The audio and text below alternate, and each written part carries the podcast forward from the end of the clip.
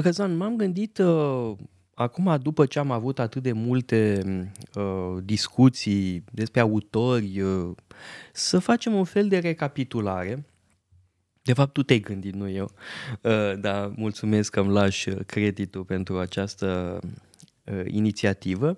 Uh, să facem patru episoade în care să recapitulăm uh, ce am văzut până acum Uh, iar uh, în primul episod aș vrea să răspundem la întrebarea de ce erau grecii așa deștepți? Cum de le-au inventat pe toate? Acum, știm că în societatea românească există o școală de gândire care afirmă că uh, grecii au furat tot de la geți Uh, sau de la pelaști care sunt uh, strămoșii uh, geților și că de-aia au fost grecii așa grozavi. Lăsând asemenea bazaconii deoparte, hai să încercăm să explicăm fenomenul. Pentru că există un miracol grec, în mod evident, suntem moștenitorii Uh, acestui miracol grec care se întinde pe mai multe secole. Uh, începe cu Homer, uh, continuă în secolele următoare, am vorbit despre spiritul științific, despre filozofii naturii în Ionia, despre sofiști, despre istorici, despre filozofi, da? în toate domeniile grecii au inovat. Uh, istoriografie, retorică, filozofie, uh, matematică, literatură, tragedie, fizică, comedie. în toate domeniile. Cum de erau așa uh, grozavi? Hai să începem de la o realitate geografică, nu? E cadru firesc. Cum arată lumea grecească? Pentru că ar fi o mare eroare să Uh, atunci când ne gândim la Grecia antică, să ne gândim doar la teritoriul de astăzi al Greciei. Uh, grecii erau răspândiți în aproape întreaga Mare Mediterană. Plus uh, Marea Neagră. Plus Marea Neagră, da, dincolo. Deci vorbim de greci în Grecia de astăzi și în Turcia, mă rog, Asia Mică, în păi, Egipt, Spune în Italia. Platon în Phaidon că grecii sunt ca niște broaște care stau în jurul unei bălți, balta fiind Marea Mediterană și Marea Neagră. Ori asta aduce cu sine inevitabil câteva avantaje. Um, odată, intri în contact cu tot felul de culturi, tot felul de țări, ezit totuși să spun țări, că nu avem încă gradul ăsta de organizare statală. Um, au, bun, au comunicat cu egiptenii, au comunicat cu fenicienii, nu au, alfabetul de acolo vine, cu Imperiul Persan, bineînțeles. Cu babilonienii înainte. Cu babilonienii, da. Nu știm cât de departe au mers. Cu tracii, cu geții. Da. da. Cu uh, Bine, lăsăm la o parte bazaconile. Cu pe, celții, da. cu etruscii. Cu indienii nu știm, sigur, dar există și aici posibilitatea asta, sigur, va fi clar odată cu Alexandru cel Mare, dar chiar și înainte era foarte posibil. Ori, uh, când ai o cultură care comunică cu atât de multe culturi, atunci este, bineînțeles, foarte plauzibil să ai o uh, sinteză interesantă, pentru că, de, uite, aici merită să vorbim despre noțiunea de originalitate. Ce înseamnă să fii original? Uh, nu înseamnă să crești ceva din nimic. Asta este o mare gogoriță. Uh, originalitate înseamnă să poți să construiești, să rearanjezi elementele care există deja. De fapt, noutatea este dată de sinteză de sincretism. Uh, dar cu cât ai acces la mai multe mm, surse, cu atât ai șanse mai mari să fii original. Uh, da, deci ăsta e un element pe care trebuie să-l uh, luăm în considerare. Și doi, natura combativă a grecilor, a culturii. Și competitivă. Da. Între atât de multe cetăți. Acum, sigur, putem să vorbim despre uh, organizarea politică. Da, sunt peste 1100 uh, de cetăți grecești în jurul Mediteranei și Mării Negre, plus în Grecia continentală, în uh, Asia Mică, da, peste 1100 de cetăți distincte. E ceva absolut extraordinar. Nici o putere nu a reușit să uh, impună uh, Uh, o hegemonie care să unească uh, pe toți grecii. Abia mai târziu uh, Macedonia, dar oricum Macedonia era marginală față de restul Greciei. Și nici chiar Macedonia, pentru că Macedonia nu ajunge în Italia. Exact. De exemplu. Și să nu uităm că sudul Italiei era Grecia Mare, așa era numită. Uh, și oricum tot ce era important se petrecuse deja înainte de da. apariția lui Filip al II-lea și Alexandru da. cel Mare. Mai avem uh, natura asta competitivă și combativă, este adevărat, în India, de pildă, cam în aceeași perioadă. Uh, da, foarte multe dezbateri, școli filozofice, de adevărat că acolo avem o unitate geografică mai mare. Și sigur, și în India se întâmplă lucruri foarte interesante, și în China, perioada statelor în război, da, apar și acolo foarte multe uh, școli filozofice, dar pare că în Grecia lucrurile au durat mai mult. Și s-au dezvoltat uh, într-un mod care evident a modelat întreaga Europa și întreaga da, lume. Mai cu seamă intervine primul element pe care l-ai menționat, faptul că grecii erau în contact cu foarte multe culturi diferite. Asta mi se pare extraordinar și de altfel se vede în arta grecească influența orientală, pe care apoi o depășesc.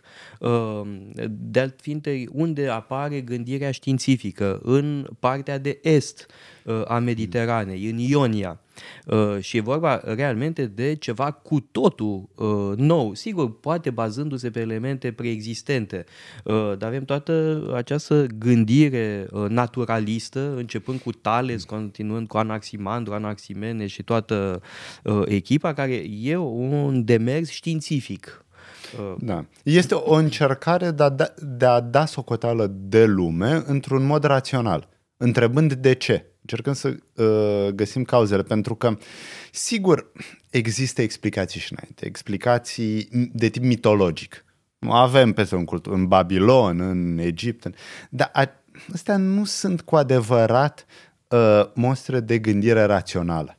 Nu e suficient să spui, a, lumea există pentru că a fost creată de un zeu sau de o echipă de zei e insuficient e, și e mult prea puțin. Ai nu, trebuie să explici. Pe de altă parte, Însăși mitologia greacă este extraordinar de bogată, uh, pentru că grecii au intrat în contact cu alte culturi. Nu este o mitologie pur indo-europeană. Și iarăși cred că e uh, important să avem uh, în vedere și această bogăție extraordinară a mitologiei grecești, pe care apoi se construiește o întreagă literatură. Da. Bun, dacă ai vorbit de mitologia greacă, sigur că ea apare sub diverse forme în filozofie. Noi am vorbit despre Xenofan, bineînțeles am vorbit despre Platon, uh, oameni care includ mituri sau vorbesc despre zei greci. Dar sigur, avem de-a face cu o reinterpretare, cu un fel de purificare a gândirii mitologice. Sigur, preluarea elementelor, dar um, punerea de tot felul de întrebări raționale despre mitologie. Pot zeii să fie imorali, de pildă. Pot zeii să fie multipli plurale, numai, dar politeismul este justificat sau nu? Sau e nevoie de un singur principiu divin? Indiferent ce răspuns dai uh, unei astfel de întrebări, uh, asta duce la investigație logică, la cercetarea fundamentelor pentru credințele pe care le avem. Nu că asta, de fapt, filozofia sau gândirea științifică sunt un fel de investigații de ordinul 2. Uh, încercare de a vedea ce se află în spatele lumii aparențelor. Pentru că, sigur, poți să iei lumea aparențelor ca fiind dată, sigur, găsești o explicație uh, accesibilă da, și gata. explicațiile pe care le-am dat uh, amândoi până acum, uh, ar mai fi câteva. În primul rând, extraordinara prosperitate economică a lumii grecești. E o lume care practică comerțul Uh, grecii au atins un nivel de prosperitate foarte ridicat pe care îl regăsim mai târziu la Roma, uh, iar în uh, Europa, abia în Olanda, prin secolul 16-17, înainte de Revoluția Industrială. E un nivel foarte ridicat de prosperitate și, pe de altă parte, diversitatea cetăților duce la o diversitate a regimurilor politice, Ă, o reflecție asupra regimurilor politice și această noutate extraordinară care e democrația, care e o invenție grecească, ă, cu tot ce vine la pachet. Uh, retorica, de pildă, uh, se dezvoltă ca o necesitate în cadrul democratic. Sigur că s-au ținut discursuri și în alte culturi. Uh, sigur că profeții Vechiului Testament oferă exemple extraordinare de retorică divină, să spunem. Dar retorica înțeleasă ca o disciplină care trebuie studiată, practicată, apare în Grecia, în context uh, democratic. Tot uh, în uh, acest context foarte uh, divers apare istoriografia, că noi am uh, închinat mai multe Uh, episoade marilor istorici greci, Herodot, Tucidide, Xenofon, Plutar și așa mai departe. Uh, uh, istoriografia greacă e foarte diferită de istoriografia veterotestamentară, de pildă. În Vechiul Testament, întrebarea fundamentală este despre pietatea regilor sau despre pietatea poporului.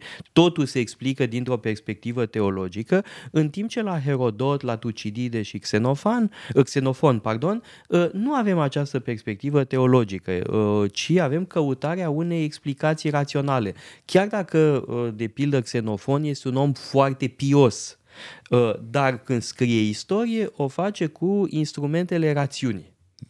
Vreau să uh, subliniem un element uh, care mi se pare fundamental și anume urbanizarea. Gradul uh, mare de urbanizare care nu există în alte culturi. Sigur că există orașe foarte mari. Sigur că Babilonul e un oraș imens. Mai mari decât cele grecești. Da, sigur. Dar în cultura greacă avem foarte multe orașe. Fiecare oraș are cultura sa politică diferită. Dar unele orașe au tiranie. Sparta, în schimb, nu are niciodată un tiran. Asta duce la dezbateri politice. Mă, ar fi Nabisa la sfârșit. La sfârșit, da, da, mult, da, după... Uh, Mm, deci avem uh, dezbateri despre regimul politic, avem un grad mare de libertate, de independență, că așa apare uh, prosperitatea și, în general, um, progresul cultural, progresul intelectual apare atunci când avem o populație grad mare de urbanizare. Mă gândesc la Grecia, mă gândesc la Roma, mă gândesc la renașterea italiană și, bineînțeles, la renașterea nordică și la, la aia Anglia, uh, Olanda, Anglia. Uh, Uh, pentru că ai nevoie de o clasă de mijloc suficient de puternică, care să aibă suficient de mult timp liber și acces la educație, astfel încât să poți să uh, permiți celor capabili să își folosească talentele.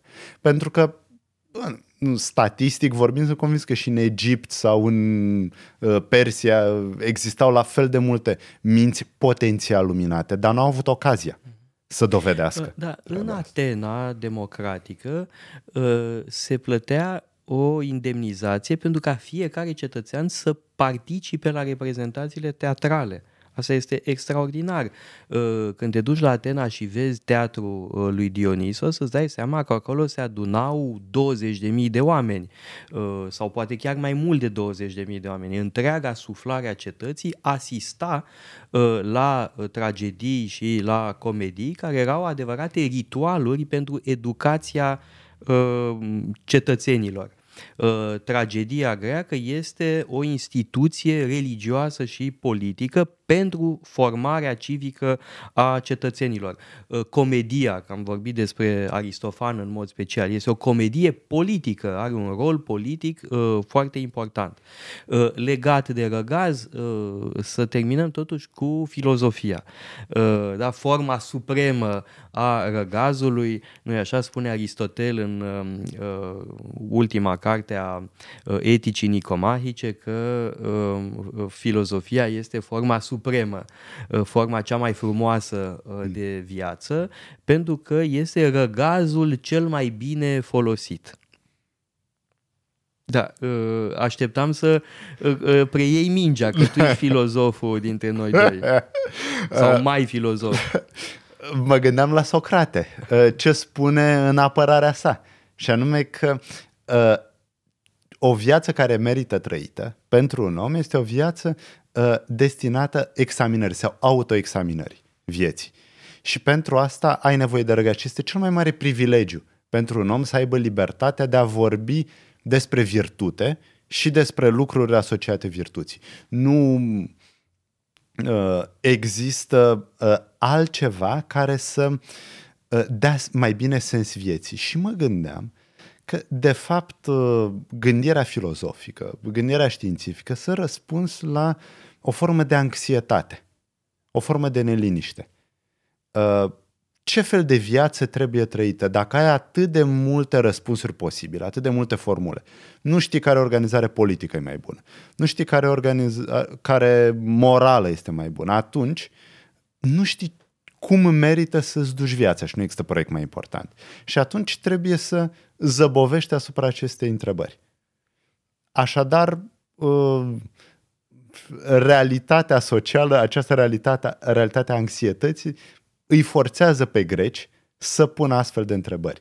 Uh, da, pentru că dacă nu ai gradul de prosperitate necesar, gradul de urbanizare, gradul de acces la alte culturi, mm, nu o să pui astfel. Deci e o, o, un mare noroc. De fapt, este o mare întâmplare că uh, undeva secolele, nu știu, 6, 5, 4, pe acolo am avut uh, deci, apogeu. Pe acest. scurt, la întrebarea de ce erau grecii așa deștepți, răspunsul este așa, pentru că uh, erau în contact cu multe culturi, pentru că erau răspândiți în jurul Mediteranei și a Mării Negre, pentru că erau constituiți în cetăți uh, uh variate, peste 1100, uh, pentru că aveau un nivel ridicat de prosperitate, pentru că aveau regimuri politice diverse și, cireașa pe tort, pentru că erau neliniștiți. Uitați-vă pe site-ul paleologu.com avem o sumedenie de cursuri pasionante și mai cu seamă o pleiadă de lectori excelenți.